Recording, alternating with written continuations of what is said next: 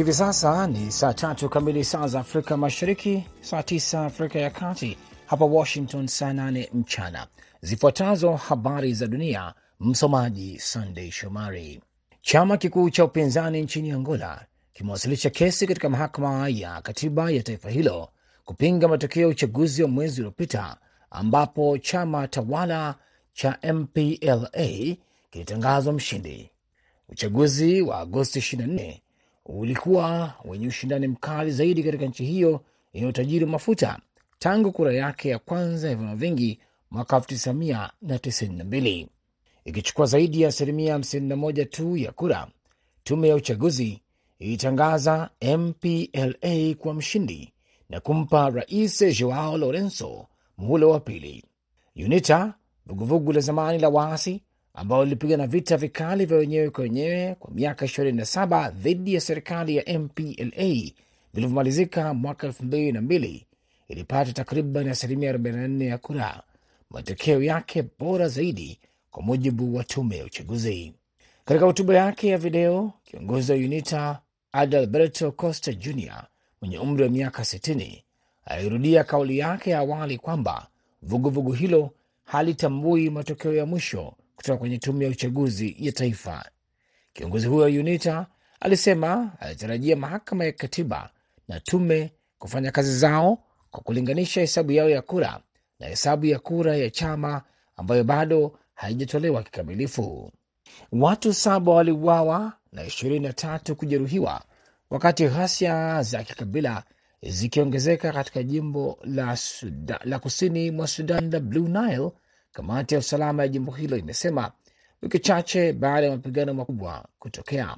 Katikati ya Julai, watu wasiopungua mia moja na tano waliuawa na maelfu kuyahawa makazi yao katika mapigano kati ya makabila ya Hausa na Fanj na machafuko yakaenea katika majimbo mengine. Kamati hiyo imesema chanzo cha ghasia hizo za hivi punde bado kinachunguzwa na haikueleza ni makabila gani yalihusika katika mapigano hayo katika sehemu mbili za jimbo hilo. Kupitia taarifa, amri ya kutotoka nje ilitangazwa katika miji miwili mikubwa na kupiga marufuku mikusanyiko isiyo ya lazima. Mvutano wa Fanj Hausa ulizidi mwezi Julai kufuatia shutuma kutoka kwa Fanj ambao wameishi kwa muda mrefu katika jimbo la Blue Nile kwamba Wahausa ambao wanaishi maeneo ya kilimo nchini kote walikuwa wakijaribu kudai sehemu yao ya ardhi. Pia kumekuwa na ghasia za hapa na pale katika maeneo ya pwani ya mashariki na magharibi mwa Darfur licha ya makubaliano ya amani ya nchi nzima yaliyotiwa saini na baadhi ya makundi ya waasi mjini Juba mwaka elfu mbili na ishirini. Ripoti hiyo imeeleza. Naendelea kusikiliza habari za dunia kutoka idhaa ya Kiswahili ya Sauti Amerika, VOA, ikitangaza kutoka Washington DC kupitia 107.5 FM Nairobi, Kenya. Wizara ya ulinzi ya Uingereza imesema leo Ijumaa kuwa mapigano makali yanaendelea kusini mwa Ukraine, yakiwamo makombora katika wilaya ya Enahola karibu na kiwanda cha nyuklia cha Zaporizia kinachokaliwa na Rusia, ambacho sasa kinakaguliwa na wataalam wa nyuklia wa Umoja Mataifa. Wizara hiyo pia imesema katika taarifa yake kwamba mazoezi ya kimkakati kama yale yaliyopewa jina la Vostok 2022 ya pamoja ya Rusia yalianza jana Alhamisi yameshindwa kudumisha uwezo wa kijeshi kufanya operesheni kubwa na ngumu. Timu ya Umoja Mataifa ya wataalam wa nyuklia ilikamilisha ziara yake ya kwanza kwenye kinu cha Zaporizia Alhamisi, hata wakati mapigano kati ya vikosi vya Rusia na Ukraine yakiendelea karibu na kituo hicho. Wataalam hao wanaendelea na kazi yao leo Ijumaa. Rais wa Ukraine Volodimir Zelenski alisema katika hotuba yake kila siku jana Alhamisi kwamba Ukraine ilifanya kila kitu kufanikisha operesheni hiyo. Hizo zilikuwa habari za dunia kutoka Washington DC. Jina langu ni Sandey Shomari. Muda mfupi ujao utaungana naye BMJ Muridhi.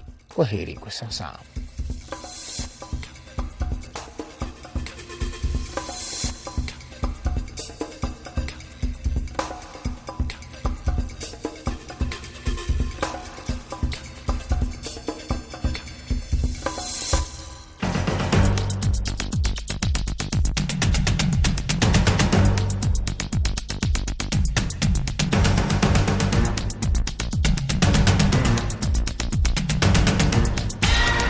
Ni Kwa Undani kutoka idhaa ya Kiswahili ya Sauti ya Amerika, moja kwa moja kutoka hapa jiji kuu la Marekani, Washington DC, kipindi ambacho huangazia ripoti zinazogonga vichwa vya habari. Tunapekua pekua, tunachimbua, tunakupa maelezo ya kina zaidi kuliko ilivyo kawaida. Msikilizaji, leo ikiwa ni Ijumaa, kama ilivyo ada, tuko na jukwaa la waandishi ambapo tunazungumza na waandishi mbalimbali kuhusu maswala yaliyogonga vichwa vya habari sehemu tofauti tofauti duniani, hususan katika ukanda wa Afrika Mashariki na Kati. Ni kwa undani. Mimi ni BMJ Mridhi.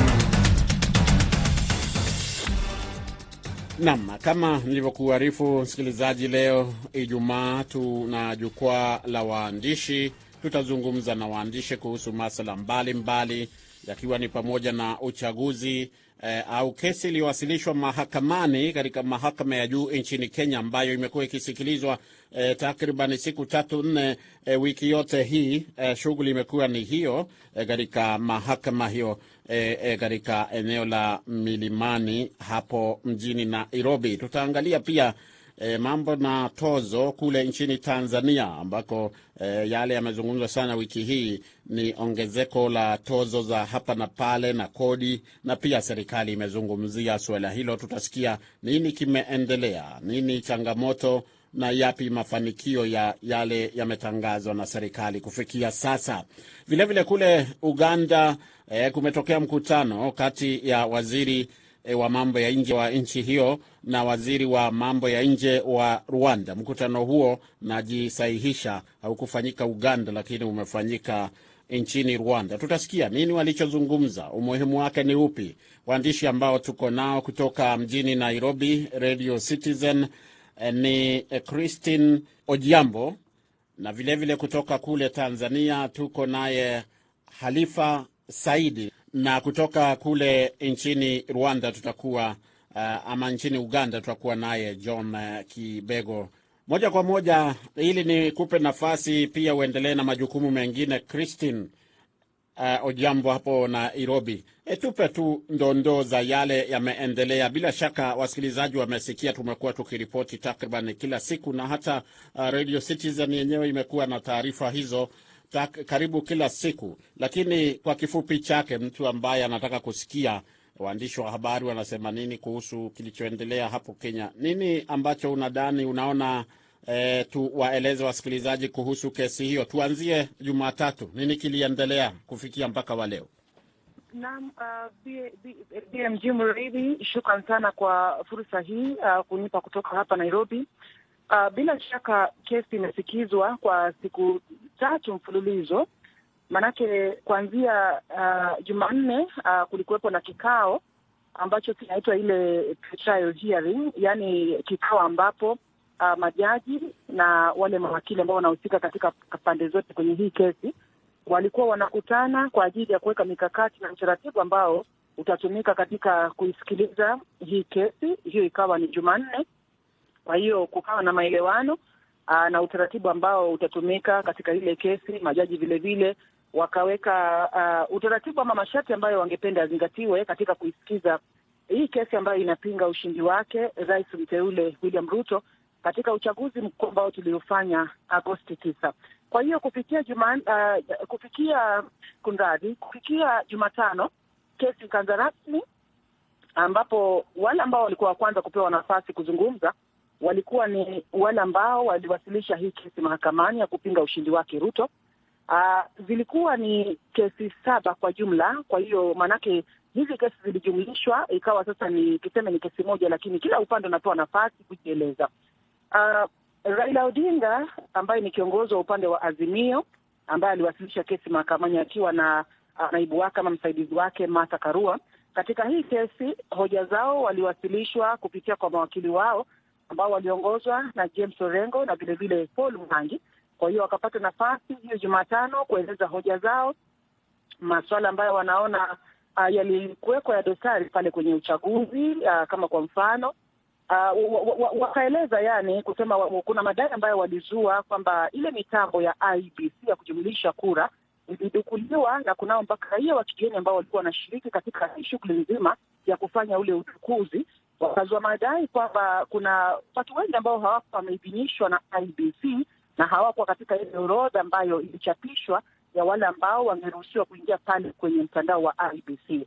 Kwa hiyo ni masuala mengi tu ambayo walizua pale, ikiwa ni pamoja na kwamba kuna kura ambazo wanadai zilikuwa zinapunguzwa kutoka kwa upande wake Raila Odinga zikiwekwa upande uh, wa rais mteule uh, William Ruto.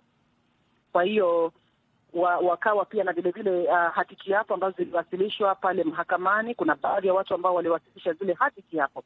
Uh, pia wengine ambao walipata nafasi, kulikuwepo na mashirika ambayo yaliwasilisha kesi kupinga ule uchaguzi, wakidai kwamba kulikuwepo na dosari nyingi tu ambazo mahakama ilifaa kuangalia. Uh, na, na, na pia kukawa na watu binafsi ambao pia waliwasilisha kesi. Uh, kisha kesho yake ambayo ilikuwa ni Alhamisi Alhamisi, uh, upande ambao unajitetea katika hii kesi, upande wa IBC, tume ambayo inaongozwa na Wafula Chebukati, manake hawa pia wameshtakiwa ama wametajwa kama wale ambao wanafaa kuijibu hii kesi, manake hao ndio wahusika wakuu ambao inasemekana kwamba ndio walihusika katika kufanya yale madai ambayo upande wa Raila Odinga na Martha Karua ulitoa. Na pale IBC wakaongozwa na alikuwa mwanasheria mkuu wa zamani hapa nchini ambaye ni Profesa Kidu Mwigai, huku upande wa Ruto vilevile ukiongozwa naye wakili pia mtajika hapa Kenya na hapa Nairobi hasa, ambaye ni wakili Fred Ngatia. Wakawa na nafasi yao kuwasilisha hoja zao na kujibu mm -hmm. yale madai ambayo yalitolewa na upande wa Raila Odinga, Martha Karua na na wengine wa kibinafsi ambao waliwasilisha kesi. Kwa hiyo wakajitetea. Alikuwepo wakili mmoja ambaye alikuwa ana yeye alihusika sana katika mambo ya kueleza mahakamani kupitia kwa mifano ya hesabu yale ambayo anasema yalijiri katika ile shughuli nzima ya kujumlisha matokeo. Alisema hata ingawa pengine dosari zilikuwepo, hizi dosari anasema ni chache sana, uh, uh, kiasi kwamba hazingeweza kuathiri matokeo. Vilevile madai ya upande wa Raila na Martha Karua kwamba kuna watu ambao waliingia kwenye mtandao wakafanya ukora pale ndani, wakapuuza yale madai wakisema haingewezekana, maanake ule mfumo ni wa hali ya juu. Hakuna mtu ambaye angeweza kuingia pale kwenye ule mtandao na abadilishe chochote. Pia wakatilia shaka madai ya kwamba kuna fomu ambazo zilikuwa zinaondolewa katika mtandao baada ya kuwekwa, zinafanyiwa marekebisho, kisha zinarejeshwa. Haya ni madai ambayo uh, upande wa, wa, wa, wa William Ruto pamoja na IBC walipuuza hayo madai wakisema haiwezekani. Kwa hiyo wakauliza wale majaji saba wa mahakama ya upeo ambao wanaongozwa na jaji mkuu Bi Martha Koome, naibu wake ambaye ni Philomena Mwilu, kwamba watupilie mbali ili kesi, wakisema uh, hapa Kenya tatizo kubwa ambalo liko ni kwamba uchaguzi unafanyika, lakini hakuna ambaye anataka kukubali kushindwa. Kwa hiyo wakaona ni ile hali tu ya wanasiasa kutotaka kukubali kushindwa, wakiipuza hii kesi. Lakini kumbuka kwamba katika hizi siku mbili ambazo kila upande ulikuwa unapewa nafasi kuwasilisha hoja, uh, baadaye baada ya kikao, yani jioni, wale majaji walikuwa wanapata fursa ya kuuliza maswali pia, na walikuwa wana, wa, wanauliza maswali ambayo kwa kweli yana uzito uh, kama kwa mfano ile siku ya Jumatano baada ya wale ambao waliwasilisha kesi mahakamani kumaliza kuwasilisha hoja zao. Uh, nakumbuka na kwamba miongoni mwa wale ambao vilevile wanalalamika ni makamishina wanne wa tume ya uchaguzi IBC. Kwa hiyo kuna jaji mmoja ambaye aliuliza kwamba inakuwaje kwamba hawa makamishina uh, walikuwa wanahusika katika kutangaza yale matokeo, alafu kisha baadaye wanageuka wanasema kwamba hawakuhusika katika ile shughuli nzima. Kwa hiyo hapo likawa ni swali ambalo lilihitaji jibu hapo. Vile vile uh, kesho yake ambayo ilikuwa ni Alhamisi, pia majaji wakaendelea kutoa maswali uh, kwa upande wa IBC na Ruto wakiuliza kwamba je, ina, kwamba Chebukati ambaye ni mwenyekiti wa IBC aliharakisha kutangaza matokeo wakati aliona kuna utata na kuna makamishna wenzake wanne ambao wamejitenga naye, kisha akaharakisha kutoa matokeo na alikuwa baada na siku moja, yani kesho yake angetangaza. Mbona alikuwa na hiyo haraka sana ya kutangaza akiwa uh, bado ana muda? Kwa hiyo ni, ni baadhi tu ya maswali ambayo bila shaka mm -hmm. yatatoa mwelekeo ama mwongozo katika kuamua hii kesi. Kumbuka kwamba leo imekuwa ni siku ya mwisho naam. Nilikuwa nilikuwa ni nije nilikuwa nije hapo uh, nikupe nafasi yangaa upumue kidogo, tukiingia sasa kwa siku ya leo uh, Ijumaa. E, najua huenda usiwe kwamba umefuatilia kwa karibu sana, kwa sababu niambia kwamba ulikuwa labda unasafiri, lakini e, yale maswali ambayo yaliulizwa juzi Jumatano na yale yaliyoulizwa jana nafikiri yame yamejibiwa leo kwa njia moja au nyingine, na na sijui ni e, ni nini ambacho unakiona Christine, kuhusu jinsi ambavyo habari hii kuhusu uchaguzi au kuhusu kesi hii inaripotiwa hapo na vyombo vya habari, sio tu uh, vile vya kawaida tunavyovijua kama uh, Royal Media Services, lakini pia uh, kwa mitandao ya kijamii. Ni maswala yapi yameibuka ambayo labda yameibua utata na yanasubiriwa sana watu wajue itakuwaje wakati majaji wanatoa uamuzi wao siku ya Jumatatu? Na uh, miongoni mwa masuala ambayo yanaonekana kuangaziwa sana kwenye mitandao ya kijamii, bila shaka kuna hilo swala la hawa makamishna wanne ambao walijitenga na Chebukati na wale makamishna wengine wawili. Hawa wanne wakasema kwamba hayo matokeo hawakuhusika katika kuyajumuisha wala hayatambui. Kwa hiyo hilo ni suala ambalo limezua mdahalo sana kwenye mitandao na na, na vile vile kuna hili suala la uh, madai ya upande wa Azimio kwamba kuna fomu ambazo zilikuwa zinaondolewa katika mtandao baada ya kuwekwa kisha zifanyiwa mabadiliko na, na kurejeshwa. Maanake hilo Ijumaa kuna mfano mmoja ambao umetolewa mahakamani uh, wakati wale mawakili wa pande husika walipewa nafasi ya kutoa ama kuwasilisha hoja za mwisho. Kwa hiyo kukawa na madai kwamba kuna fomu ambayo iliwekwa pale juu kwenye mtandao, lakini ilikuwepo na dosari nyingi sana na na pia mahali ambapo ilipigiwa picha kabla ya kuwekwa kwenye mtandao pale kando linaonekana jina la raia mmoja wa kigeni ambao ni miongoni mwa wale ambao uh, walikamatwa wali, wakati mmoja hapa nchini kisha baadaye uh, madai yakibuka kwamba huenda kuna mipango kwamba wanaweza kutumika katika masuala ya ukora ambao unahusika na uchaguzi, lakini lile swala likatatuliwa na yale mambo yakaisha. Kwa hiyo hayo ni baadhi tu ya mambo ambayo yamezua mjadala mkubwa katika mitandao ya kijamii hapa Kenya na ilivyo ni kwamba leo ikiwa Ijumaa na ilikuwa ni siku ya mwisho ya pande zote kupewa nafasi kuwasilisha hoja zao. Kwa hiyo majaji wamesema kwamba Jumatatu watakuwa wanajitokeza wakiwa na uamuzi, maanake sasa ndio kibarua kinaanza kwa upande wao. Uh, kesho Jumamosi na Jumapili itakuwa ni siku yao ya kuingia katika sehemu ili waweze kuchambua hoja zote zilizowasilishwa mbele yao, ushahidi uliowasilishwa mbele yao na yale yote ambayo yalisema pale mahakamani, ili sasa Jumatatu wakati ambapo wataibuka, uh, wamesema watatueleza muda utakuwa ni muda gani ambao watakuwa wanatoa huu uamuzi. Kwa hiyo kila mmoja sasa ni, ni, ni tuko katika hali ya kusubiri tu kuona kwamba je, Jumatatu ikifika ambayo itakuwa ni tarehe tano mwezi wa tisa hali itakuwa ni vipi? Kipindi hewani ni jukwaa la waandishi kutoka idhaa ya Kiswahili ya Sauti Amerika.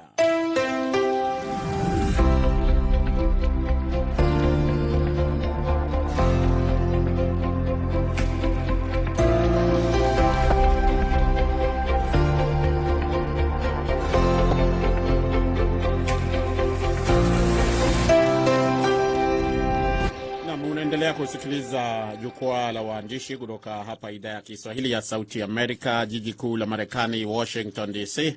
Kama nilivyokuarifu, suala lingine ambalo limegonga vichwa vya habari ni kuhusu uh, mkutano ambao umefanyika kati ya mawaziri wa mambo ya nje wa uh, nchi za Uganda na Rwanda. E, nisiseme mengi sana kwa sababu tuna mwandishi ambaye yuko kwenye laini ya simu.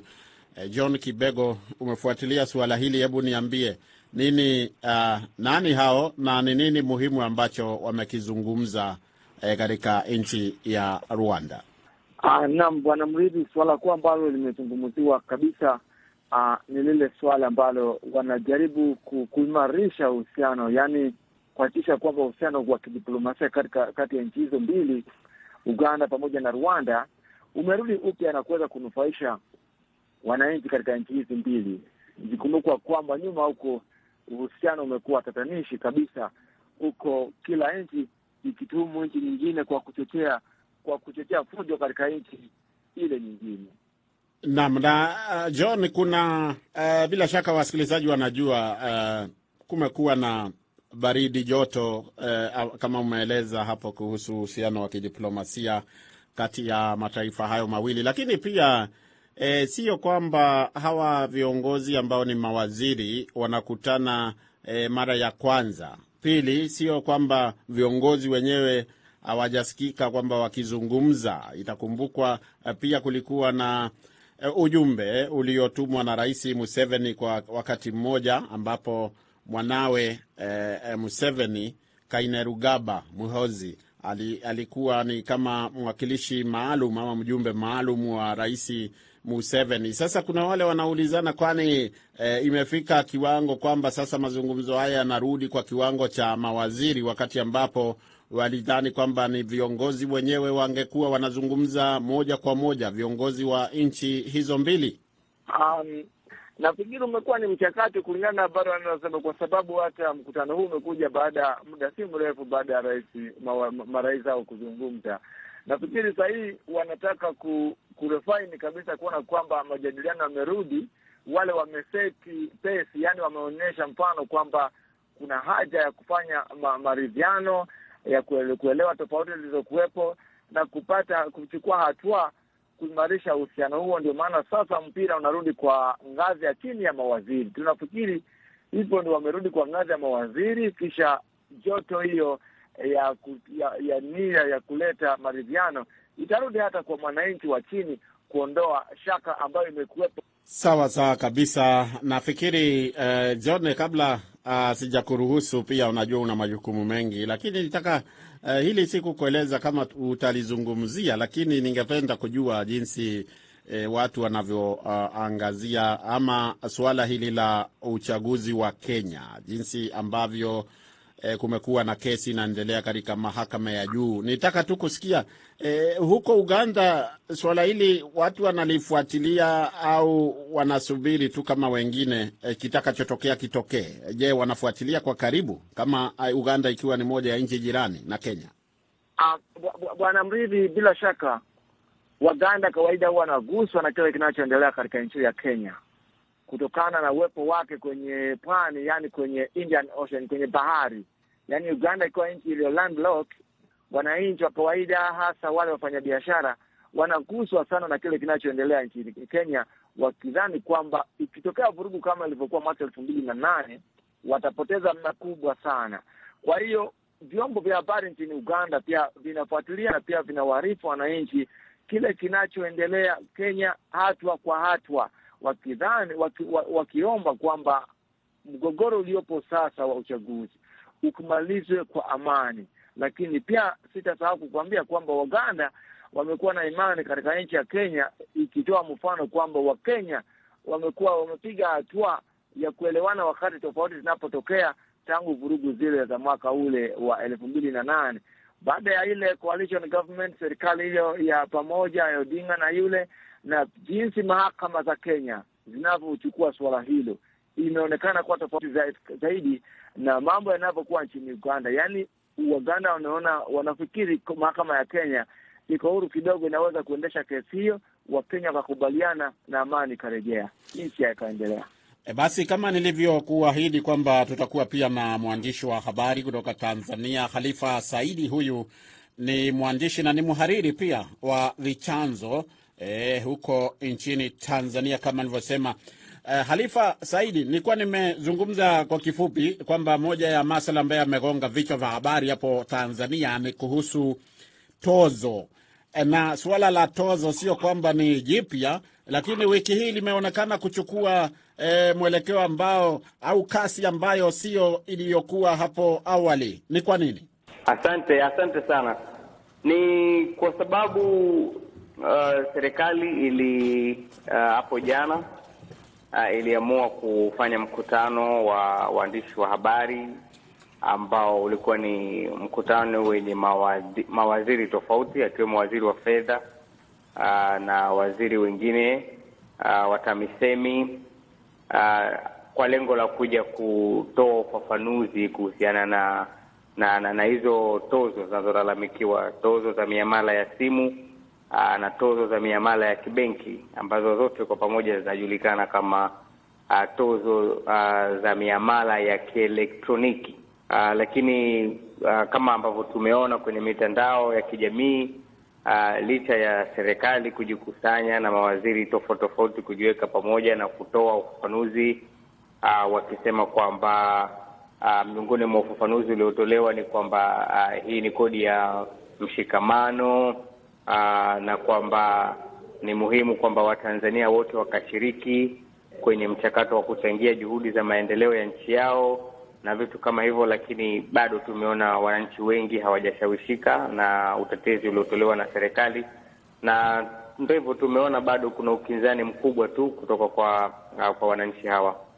Sawa sawa kabisa. Kulikuwa pia na uh, mazungumzo kama ulivyotaja hapo, lakini waziri eh, anayehusika amezungumzia swala hili na nikaona e, pia e, kule kwenye vyuo vikuu kumekuwa na mazungumzo ama mjadala ukiendelea hasa kwenye e, e, kwenye mitandao ya kijamii, wao wakielezea kutoridhika kwao na yale yamezungumzwa na serikali, lakini wengine pia wakiunga mkono. E, nini ambacho una, umekiona e, hasa kuhusu wanafunzi, kwa sababu linaonekana pia linawahusu moja kwa moja. Uh, okay, so mi nitazungumza kwamba ni ni kweli ni suala ambalo linabishaniwa. Kuna wale ambao wana wanapinga hizi tozo na kuna wale ambao wanazitetea, lakini kusema ukweli, wale ambao wanazitetea kwa kiasi kikubwa sana ni ni watu ambao wana wanajihusisha na Chama cha Mapinduzi au chama tawala. Kwa hiyo ni kama vile wanajiweka mstari wa mbele uh, kwenye ku, kuitetea serikali, lakini hawa wanaoipinga sio lazima uh, wawe ni watu wanaoshabikia vyama vya upinzani. Kuna watu ambao hawapo kabisa kwenye masuala ya kisiasa, lakini wanaonyesha ku, uh, kupingana na hizi tozo, na na msingi wa upinzani wenyewe ni kwamba uh, uh, kwanza, kwa mfano kwenye uh, kwenye kodi, kwa mfano kwenye tozo, kwa mfano za miamala ya kibenki, ni kwamba watu wengi wanaona sio haki, kwa sababu ni kama vile serikali inatoza uh, tozo au inatoza kodi uh, kwenye akiba uh, ya mtu uh, akiba ambayo tayari imeshatozwa kodi uh, akiba ambayo uh, mwananchi uh, kuiweka pale benki kuna kuna kuna kuna charges ambazo wanakatwa. Uh, benki pia akitoa ile pesa ina ina charges ina ina ina inachukua ina serikali pia ilikuwa kuna VAT wanachukua. Kwa hiyo kuongezea hiyo uh, hiyo hiyo tozo ni ni kwa kiasi kikubwa sana wananchi wameona sio haki uh, na kuna hofu kwamba uh, hatari mbili kubwa sasa zikajitokeza. Hatari ya kwanza ni kwamba kama ilivyokuwa kwenye miamala ya simu kwamba wananchi wengi wanaweza wakaacha kutumia benki na wakaanza kuhifadhi pesa zao ndani, uh, kwa sababu tuliona kwenye miamala ya simu za benki, na juzi hapa tu utafiti kutoka kwa shirika la la kiserikali la Twaweza umeonyesha kwamba wananchi wengi walipunguza matumizi yao uh, ya simu kwenye kutuma na kupokea pesa. Kwao, na watu wana wasiwasi kwamba hiyo inaweza ikajitokeza uh, kwenye kwenye mabenki, na mabenki yakiwa kwenye hali kama hiyo yanaweza yakakosa yaka uwezo wa kukopesha, na mabenki yakikosa uwezo wa kukopesha, maanake athari inakuwa ni kubwa kwa uchumi mzima. Kwa hizi ndio hoja kubwa ambazo wamekuwa wakizitoa watu. Naam, msikilizaji, basi kufika hapo ndo tunafika mwisho wa kipindi cha Kwa Undani hivi leo. Hewani tulikuwa na waandishi wa habari katika jukwaa la waandishi. Tumekuwa na Christine Ojiambo kutoka Radio Citizen nchini Kenya. Tumekuwa pia naye Khalifa Saidi kutoka Radio Chanzo eh, kule nchini Tanzania, pamoja pia na John Kibego ambaye amejiunga nasi kutoka mjini Kampala, Uganda. Basi kwa niaba ya wote hao na wote waliofanikisha matangazo ya leo, msimamizi amekuwa ni Mary Mgawe, mwelekezi amekuwa ni Saida Hamdun, mimi naitwa BMJ Mridhi na kutakia wikendi njema kutoka hapa Washington.